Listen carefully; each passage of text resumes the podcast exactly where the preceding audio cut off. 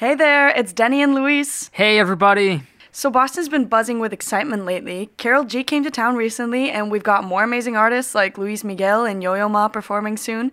Are you looking forward to any guest artists this semester? Absolutely. I recently watched a Zoom interview with film scoring composer Ramin Djawadi.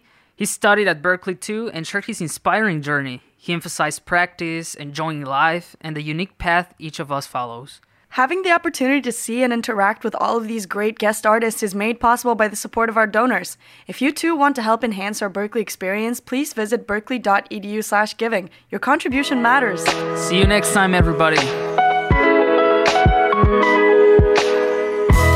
Hello, everybody. Welcome to another episode of Berklee Alumni's Pass the Mic. I'm Jaquel. And I'm Patrick Pharma. Jaquel doesn't like the way I introduce myself. I try it everything I love it. But she doesn't like it. you know, we're a work in progress. Yeah, we're getting there slowly but surely. Today, we have a great interview with Seth Saltzman. Who is he? Seth is an Alumni Achievement Award recipient, and he is the Senior Vice President of Global Services for ASCAP. I think it's kind of interesting to hear what Seth has to say because Seth started off in the industry when it was really analog, you know, so it was like linear tape, you know, r- monitoring music on the radio with like a pen and paper. And um, now we're on the cusp of AI taking everything over. So it's a, it's an interesting juxtaposition of where we are now versus how it started. He had some great like input of just like like you said, just being able to see how things have changed. So he definitely gives great input on where he sees things going. Right. Yeah. No. And he's and he's super nice and he's super authentic and um, he does a lot of work for Berklee. Um, you know, doing visits and talking to students and everything. So I say this a lot, but I do think that alumni achievement award recipients really are um, very genuine people, and because of the way that they carry themselves, their success leads to great things. So um, let's hear your interview with Seth Saltzman. Yes, enjoy.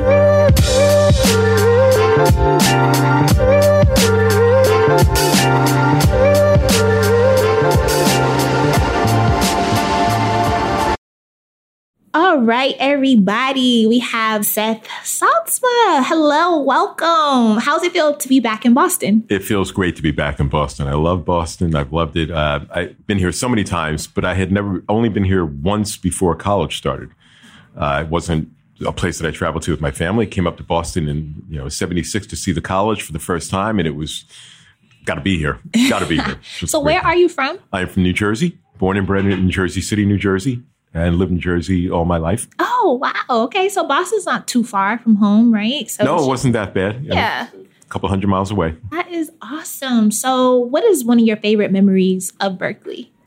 Favorite memory of Berklee? Certainly, the early days are a great memory of Berklee, of just the the incredible discovery of music with people my age, people older than me, people from all over the world. Not all, just it wasn't just kids from New Jersey. It was like, oh, this guy from England, this guy from Germany, people, kids from Japan and France, and it was, it was just extraordinary to be just thrown into that. So the first few days were a whirlwind that I remember very, very well. Wow. I mean, I, I can really remember getting there and freaking out in my first couple of days that I was from a small school, very small high school with no music program whatsoever. And I come to Berklee, and before the placement exams, as they did back then, was when it wasn't an audition school, you got placed at your levels in in performance, in theory, in uh, harmony, and uh, Was it a test? Yeah, they actually Okay. gave you placement tests, and you found out where you stood. Uh, so um, my first couple of nights there, all these kids are talking about all the harmony they took and the bands they played in. Uh, hum, hum, hum. I was a little intimidated, overwhelmed, but I wasn't leaving, so I did it. So that's a the, the early days are a great memory. Uh, then getting more confidence in myself to take different courses as the years went on. Phenomenal memories of performing in different, in very different things. I did some big band ensembles. I did musicals and plays because we Berklee had no theater then. We weren't associated with the conservatory. Right. I did the Odd Couple. I did everything. Uh, funny thing happened on the way to form in the Performing Arts Center. I work with a theater group. We called ourselves the Pumpernickel Players. We did plays at a, at a space outside because the college wouldn't even give us a space to do shows. Yeah, it was it was the old days. But uh, I, great memories of friends uh, that I made here, and and just learning stuff I didn't know. Right. Um, I think that's really cool that she was able to like kind of just expand your horizons. Like at first, like you said, you didn't have any background. And then here, you know, you want to get your foot wet in every aspect of like the music industry.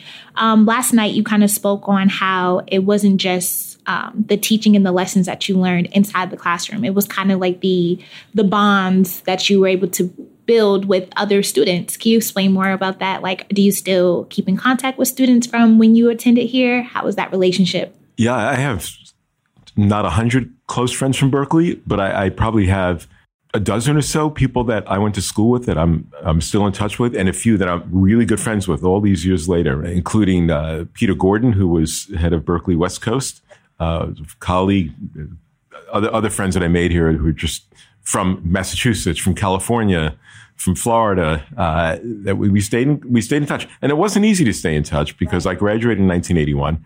There was no email, there was no internet, so I have my my little black book of like, give me your phone number. You know, how am I going to find you later? Right. Uh, and and it really worked out that a few years. And I don't think they do anymore, but there were Berklee directories that came out. Mm-hmm. These red cover, hardcover books with the directories of, of alumni and, and uh, they helped me find people again. And then Facebook, you found everybody again. Right. and, and it reconnected with people around the world from Berklee that, that I had lost touch with. But I, the student connection was important. Equally important for me was my connection with my teachers because it was such a small school and there were no 300 seat lecture halls at Berklee. You sat in a room, as you well know, with 9, 10, 15 students in these small rooms and your teachers right there. And they were very accessible and I quickly latched on as a 17 year, 18 year old. I, I want to get to know these teachers if they're willing to take some extra time with me and talk. And um, yeah, I stayed in touch with quite a few of my teachers, including John Aldrich, who was with me last night, who was my songwriting teacher in 79 uh, until the end. Um, Neil Olmsted, who was my private lesson teacher, who's still here. We're, we're in touch and still friends. And Don Wilkins, the former head of the film scoring department. So, yeah, those communi- those connections I made with my f- fellow students and faculty. I, I, don't think many colleges are like that. Well, bigger schools, it'd be really hard for a student to get to know that many professors closely. Yeah, that's awesome just to see how the growth of your relationship has been since like the beginning. You never, you know, when you, people say when you go to college, you're building lifetime relationships. And then just to see that play out is something, you know, people always look forward to. Can you explain a little bit more? I know you talked about this last night, but can you explain a little bit more how you made like your bit from working in the music or with the music instruments, but then moving over into like the business side of music? Sure. So, uh, you know, if the college, uh, I was playing for any singer that needed a piano player. I was doing all, all, sorts of cabaret stuff in New York for anybody who who needed me. I was like, okay, let's do, let's go, let's play. Uh, and I was teaching music in Jersey City, first in uh, public schools, then in parochial school, and started doing shows at the same time. And but I had this thing about I knew about ASCAP, I knew about the business, and it was a well-known job among musicians in New York that you could go in and be a tape monitor and listen to the listen to tapes of radio stations and identify songs fast. you know, we talked yeah. about it last night that uh, I, you know, she was great describing the, the, the job that I had of listening to music to identify the songs so that we could pay royalties to the writers and publishers. But what she didn't actually describe was we need to do that really quickly. I couldn't sit there and listen to the whole song. So you'd listen, hear a song, American Pie, Don McLean, wow. fast forward, next. Uh, How'd you train yourself to be so quick at that then? Well, first of all, I know, I knew, I know a lot of songs. Uh, and I had, the, I had the, like instant recall of, oh, I know what that is. It, I, we talk about name that tune. It was an old game show. But it was more, it was more like Shazam. Like how, my kids used to play in the car with me, you know, who's faster, dad or Shazam, you know, and, and they would hit Shazam and see if I could get the song faster than Shazam could get it. I don't want to brag, but you, you know, was winning, huh? I was winning. no, I was good. At, I was good at it, uh, yeah. and I had that recall. Could I do it now? Music has passed me by, I think, in, in some ways. But there was that moment in time in, in the mid '80s where put it on. But what was fun about it was how do you do research if you don't know the song? What do you do if you don't know the song? And it was an extraordinary group of really bright music maven nutcases who just knew every song, whether they knew country music or gospel or rhythm and blues or Broadway show tunes, pop, jazz, because it was everything. The Yeah. tapes just came through. Oh, here's a here's a tape from Philly. Here's a tape from uh, from Atlanta. Here's a tape from South Carolina. Here's a tape from Arizona, and you're going to hear Latin music. In Miami, Spanish language music is different than Southern California Spanish language music, right? Uh, so A lot music- of different genres. well, yeah, a lot of different genres, very regional, which you don't have anymore in radio. But back then, it, everything is the same now. You you could drive your car from here to California, and every every town's Right. same station. And even like they have recordings playing on different radio stations. Like I know the radio station in Boston sometimes plays radio stations from New York, you know, or like the whole iHeart radio syndication area. I don't know. Oh yeah, yeah, it's playing the same thing all over the place. So I, I had I pivoted. I, I decided cold stop on being a teacher. I quit the job. I applied for the ASCAP job, took the tests, started in late '84, and when I got there, I realized this is a fun job. It's really cool, but it's not something I want to do for the rest of my life. This per job in particular, because I first of all I don't, I don't lose my hearing to sit there with headphones on, listening to eight for eight hours, listening to maybe eleven or twelve hours of music in eight hours. You know, fast forwarding, listen, listen, Right. Uh, and and it's very one thing job. Listen to music, write it down, listen to music. Right. Great job, essential then. Yeah. But it's like there's something else here, and that's how I started at ASCAP, volunteering with other departments, finding out what's going on outside my area. What do you do over there? How does this work at ASCAP? Why do we do it that way? Really making myself available to other people. That's awesome. So what is your favorite part of your position right now? Easy. Um, being head of senior VP of global services, I work with ASCAP members. I work with writers, composers, songwriters, publishers. Right. uh, of all stages of the career, young kids who just started out to major, major writers of, of the great American songbook, of film, of uh, you name it, from successors to composers who passed away. So people who were big writers in the 30s and the 40s and the 50s who are gone, but their grandchildren are still earning royalties. So that connection one to one with ASCAP writers and publishers is so important to me. It's really my favorite part of the job. And why, why am I able to do that mm-hmm. at ASCAP? Because of Berklee, because I know music. So with all the things that I learned at ASCAP about royalties, about the distribution, about the music business, every time something happened to me at ASCAP, it was because, well, I'm also a music guy. I also have that music thing in the background. And that mattered to the senior people at ASCAP as I was coming through the ranks. Like, yeah, he knows what he's doing at ASCAP, but he also knows music. Do You ever hear him play piano? You know, and then and, and I could talk to, and it, and it, this is serious because mm-hmm. you sit and talk to a writer about their royalties and their business and their copyrights. And you have that moment of, well, I'm also a musician. I'm also a player. I went to Berklee. Like the, the your your credentials just break everything down. It's like, oh, we can talk. Right. We can talk. So you're able to like relate to the artists or the publishers or whoever kind of they kind of feel like you understand them on another Yeah. level. I don't write songs for a living on a day to day basis mm-hmm. like they do, but I know how I know how to do. And I know what it takes to do it. And I know and I pre- appreciate at a gut level of what they're doing Right. and how important we are to their career at ASCAP. Their royalties may be their biggest source of their income because we, you know we tend to think of ASCAP writers as performers. Well, they're not all performers. The country music, a lot of guys are just writers you know, Diane Warren, we were talking about Diane Warren earlier today, you know, 13 Oscar nominations. She's not a performer. She has no records out, but she's got 13 Oscar nominations for best song. Most people don't know what she looks like, Yeah. you know, and and royalties are her biggest source because she doesn't sell out Madison Square Garden. She doesn't put out 25 records. She has to write and she relies on places like ASCAP. That's very interesting you say because um like every I just feel like there's always something going on in the music industry uh business wise, right? So I'm always seeing like social media posts about people claiming different songs are taking their hooks or their their their beats, you know. So it's interesting when you talk about like the royalties and stuff because it is so much serious. And everybody you know they want to be paid for for their um you know their services or for their creativity. Do you have anything to say about that? Or like what should people know go in i guess students like in this business um how can they protect themselves? Uh, Quite a few ways of protecting themselves. First of all, the, joining a performing rights organization like ASCAP is really uh, critical because if your music is played on Spotify, Apple, YouTube, broadcast radio, Sirius XM, you name it. I could just keep going on Yes, for the next half so hour about stuff. places your music can be played. If you don't join someplace like ASCAP or performing rights organization, we license the music to all of those entities I just named and countless others. HBO, local TV. so like if they get used if the songs get used in like a show or something The only way they're going to get paid is by joining a performing rights organization. And guess what?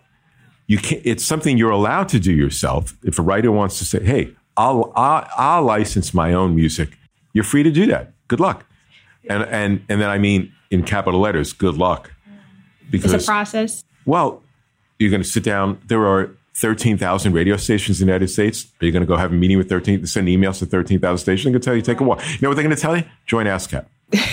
we already made a deal with them. We have a license with them. Why are you trying to do this by yourself? So it's critical that they do that. Number one. Number two, when they're writing, do your paperwork. That's why songwriters at the beginning have to understand how this works. Register with the Performing Rights Organization, send in your registrations. This is my song. I wrote it. And by the way, I published it. If you don't get a deal with a major publisher, which you probably don't on day one, you set up yourself as Seth Saltzman writer, Seth Saltzman music. I'll be my own publisher. Maybe it's right out of my house. I'm not building a business, but you have to take both sides of the of the coin, writer and publisher. You must do it.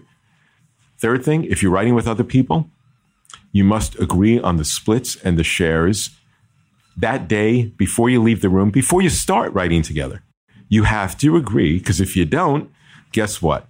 Somebody's going to leave the room and register the work and maybe not put the shares in that you thought you were going to get. And now you need another person on your team, and that's the lawyer or a boxer. Or, you know, I, and and I don't know, you know, Yeah. and just never. And I'll, I'll tell that in every panel I go to with young writers. If you're writing by yourself, have a good time. Great, good for you. If you're writing with one other person, never mind five other people, agree on the splits, or we don't do the, or we're not going to write today. 25, 25, 25, 25. Good. Everybody's good. Let's write it down, sign it. Everybody gets a copy, and it's done. Because I, I couldn't be more. It's probably the most serious thing I ever talk about with writers is do not fool around with that because I've heard every bad story. I've experienced it. I've watched it. And I've seen it happen. It's not nice. wow i can only imagine So you got to do your homework. Yeah. And, Yeah, and I you- can and, imagine. you can't be casual about it. Right. It, it's it's creativity. You're writing. You're producing. Great. And then there's the other side of it. Don't let it go because it, it's it matters so much. Somebody's going to want to make money off that thing. exactly and And- if you don't claim it someone else will Do not get caught outside of that door.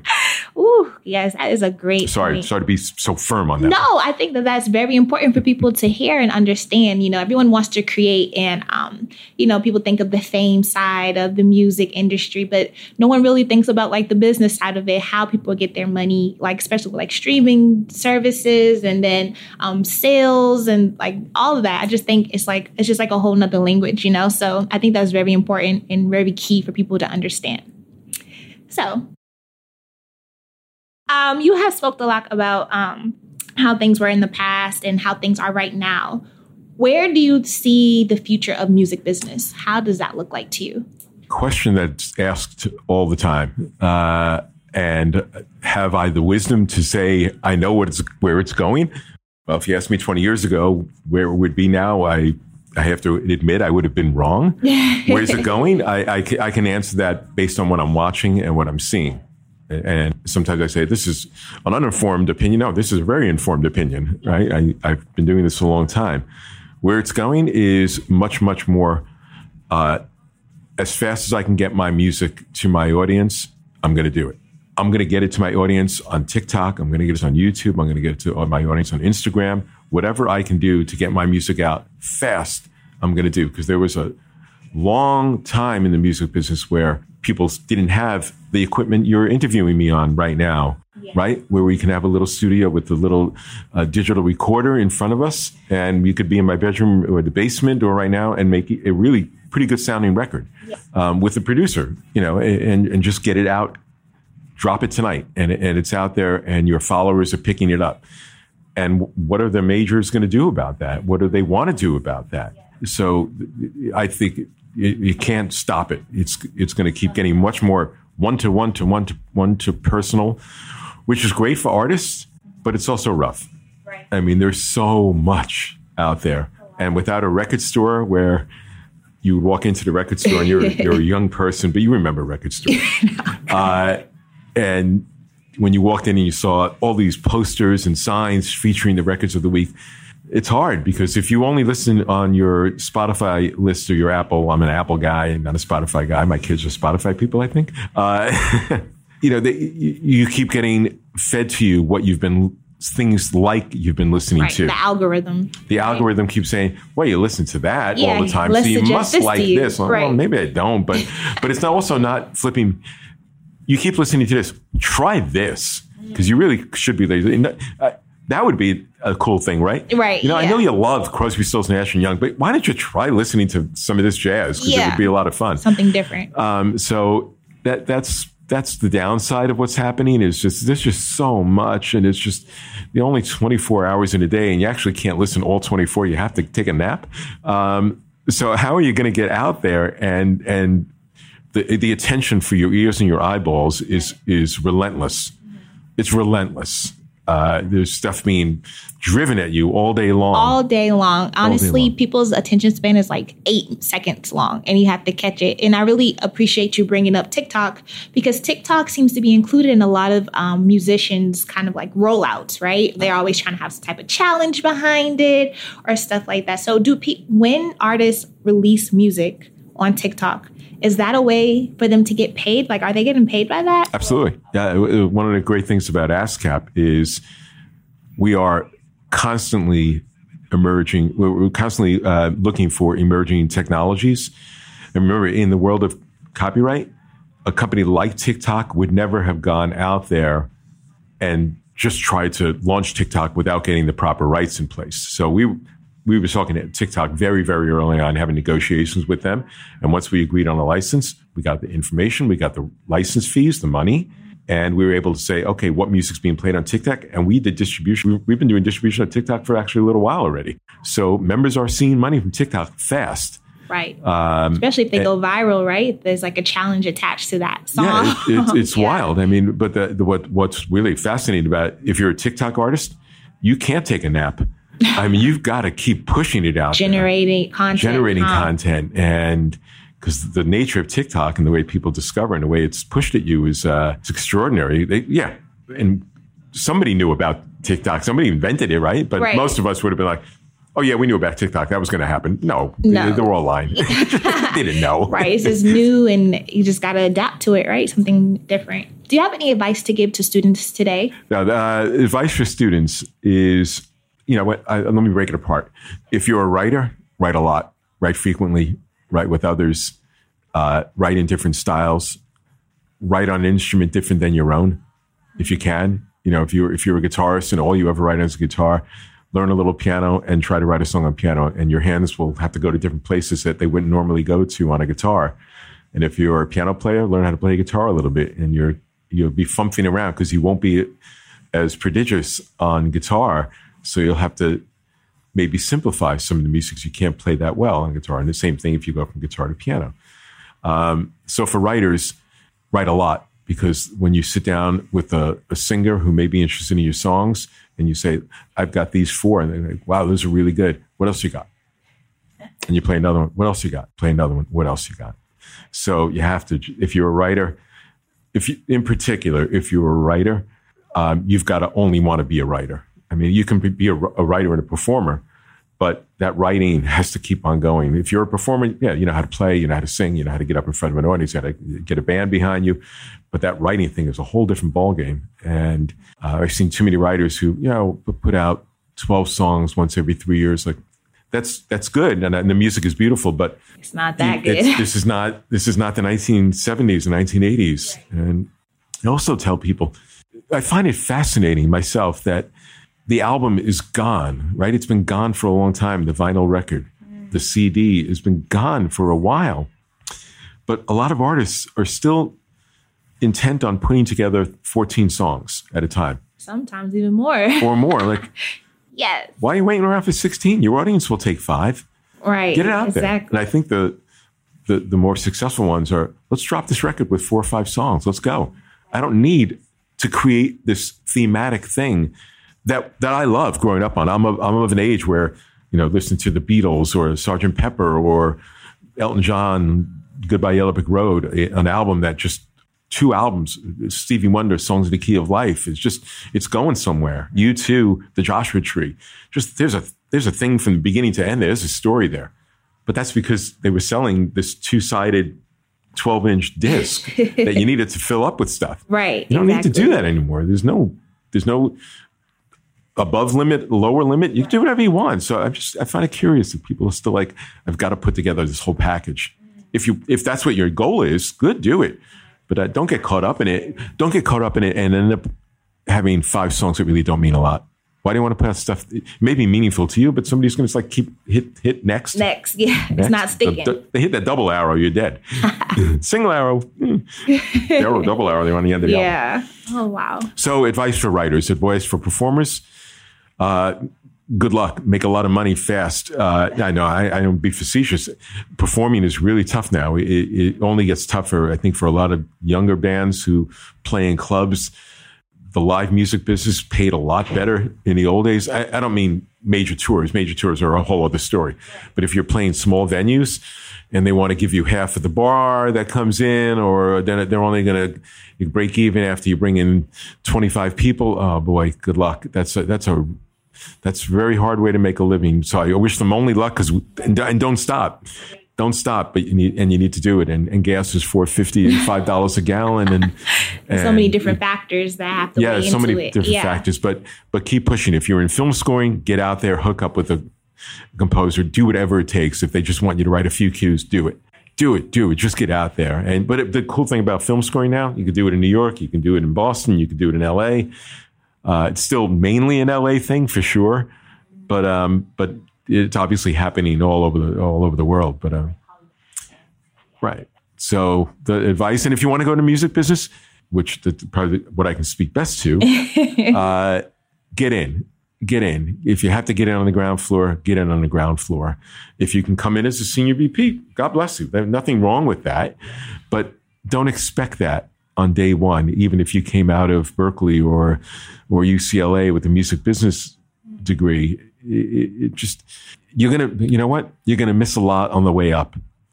If you only come in at that level, is again, if if you did that, good, good for you. Yeah. But if you did that, you you know, I learned about ASCAP from the ground floor. I didn't have a choice. They brought me. I, I managed to get in on the ground floor, but I learned so much about the company on my way up that along the way, I, hope it made me much more valuable as each year went by and each different thing I got to do. So Yeah. And I'm sure it contributed to yourself as a leader because people got to know you and got to know how you are.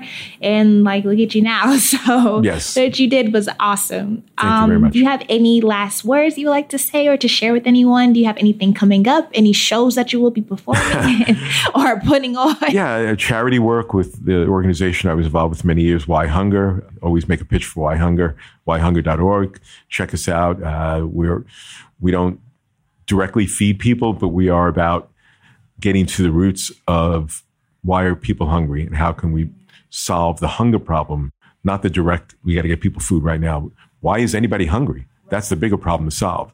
So doing work with that and keeping ASCAP going the best I can. And uh, in these in these trying times, a lot of competition, um, a lot of new emerging technologies that we have to keep watching out for, and uh, and and the economy. You know, the way people listen to music, the economics of music. So there's a lot of challenges and a lot of great opportunities, and it's very exciting.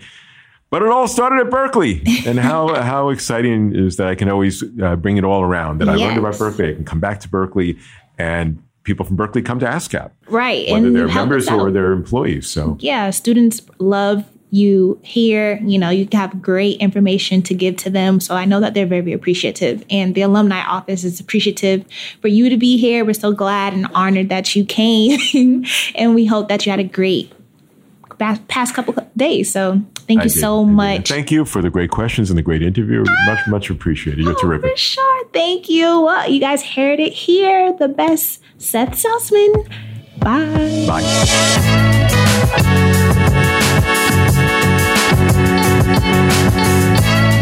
Right, everyone. So that was the interview that we had with Seth Saltzman. It was so cool interviewing him and kind of just hearing and understanding all about his journey and his career. Hit us up on IG and let us know what you think the future of the industry looks like. Be sure to follow us on all of our social media platforms, including Instagram and Facebook. We are interested to know what you think so that we can maybe feature it on our next podcast episode. And now is the time. I would like to call this segment Ask the Mic. What do you think of that? What was yours? I said questions for Kel, but questions for Kel. you don't like that anymore? I do like it. We could try it out. questions for Kel. Well, let us know uh, on social and email which ones you prefer. Ask the mic or questions for Kel. Yeah, I like that. Questions for right. Kel, because you know my name is Jaquel, so that's where the Q Q U E L questions for Kel. You get it? Yeah. And then no, we, we all or ask the mic. Which one do y'all think? Ask the mic, like pass the mic. Now you're asking the mic. That's your only two options. Anyway, so the question that we had for today was how can alumni affairs help you connect in your area with other alumni? And Jaquel and I are doing an initiative where we are looking at our alum notes and we're looking at the different regions where people are uh, reaching out from we have seen a number of folks in uh, the Minneapolis, St. Paul area we've been trying to reach out to. We've also noticed some people in the Pennsylvania, Philadelphia area. Really, the way we can help you out is if you come to us and let us know what's going on. If we can find a critical mass of people that are interested, then we could do a number of things. We could host an event we could come out and have meetings. We could do some storytelling out there, be a podcast or a, a short video or or anything like that. So reach out to us and let us know what's uh, what's going on in your area, especially now that we're kind of post pandemic. Hopefully, you know people have moved around, things are changing. We'd love to know kind of where the little pockets of people are outside of the of the big regions that have been the tradition. Connect with us. Let us know how we can help you connect with other people in this community. We definitely are looking forward to hearing from y'all, and we are excited to just see and catch up. All right, and that's it. And, you know, as always, we like to play alumni music whenever we have a chance. So to play us out today is Soul Packs, which is Julian and Julia, who graduated in 2016. And if anyone else is interested in having us play your songs at the end of the podcast episodes, please reach out on social, email, you know where to find us. Thank you all for listening. Hope you enjoyed your time and be on the lookout for the next episode. Sugar babe, I saw you hit me with that side eye. You wanna get into it? What I need something to light it up. And if you're down, then you have to prove it. Don't be mad, don't be mad, don't be mad when I get it. Cause I got my signal blinking. You can ride it or die, yeah. I don't need, I don't need, I don't need your permission. And if you're still unsure, why don't you take it to the floor? You can bring it on, bring it on now. Drop it down and bring it on, bring it on up.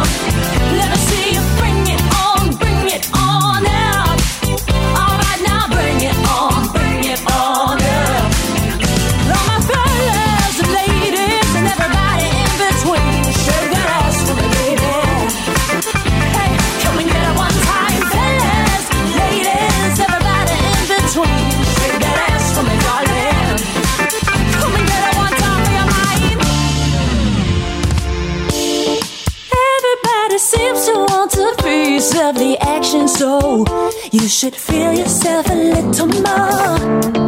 I might roll my window down for you if you get off the wall. Get off the wall. Oh, yeah, so don't be mad, don't be mad, don't be mad when I hit. Cause I got that signal blinking. You can ride or die, yeah. I don't need, I don't need, I don't need your permission. And if you're still unsure, it to the floor? You can bring it on,